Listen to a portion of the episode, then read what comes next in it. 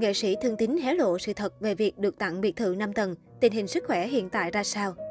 Trước hàng loạt ồn ào không đáng có, nam diễn viên Thương Tín đã quyết định lên tiếng nói rõ sự thật.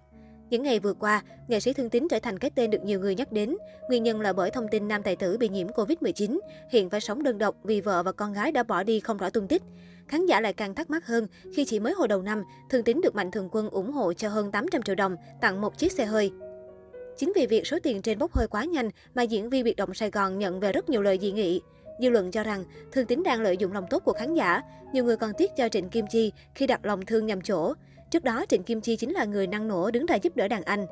Vì vậy, thông tin nghệ sĩ Thương Tín tiếp tục rơi vào hoàn cảnh khó khăn thay vì nhận được sự đồng cảm của các khán giả, nam diễn viên biệt động Sài Gòn lại bị ném đá.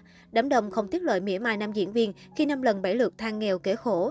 Dù vậy, một số người hâm mộ Thương Tín vẫn chọn tin tưởng thần tượng. Có Mạnh Thường Quân vì quá yêu mến ông mà tuyên bố sẵn sàng chăm sóc nam nghệ sĩ đến cuối đời. Ở phía ngược lại, Thương Tín không kêu gọi quyên góp, chỉ âm thầm sinh sống tại căn phòng trọ nhỏ ẩm thấp.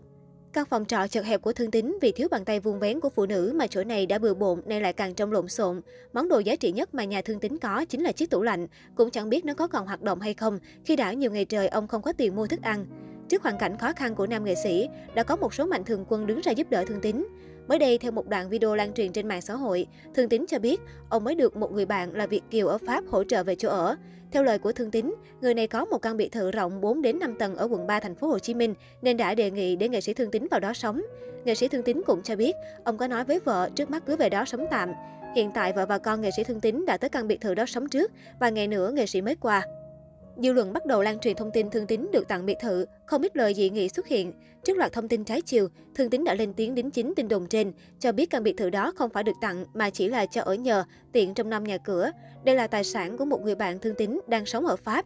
Nam diễn viên chia sẻ, họ thấy tôi khổ quá, chỗ ở khó khăn nên mới hỗ trợ tôi chỗ ở chứ không phải được tặng. Tâm sự về sức khỏe, Thương Tín thú nhận mình đang rất mệt. Ông không nói rõ tình hình chữa trị Covid-19 ra sao, mà chỉ cho biết, bây giờ tôi thấy rất mệt, không khỏe trong người. Tôi đang cố gắng nghỉ dưỡng để mau khỏe lại. Trước đó, Thương Tín từng chia sẻ với truyền thông về lý do 800 triệu đồng giờ đây không còn một xu. Nam nghệ sĩ cho biết, ông đã đưa hết tiền cho vợ để mua một miếng đất và xây ngôi nhà cấp 4 ở quê, để sau này có chỗ đi về. Một phần tiền khác ông phải dùng để mua bảo hiểm cho con gái.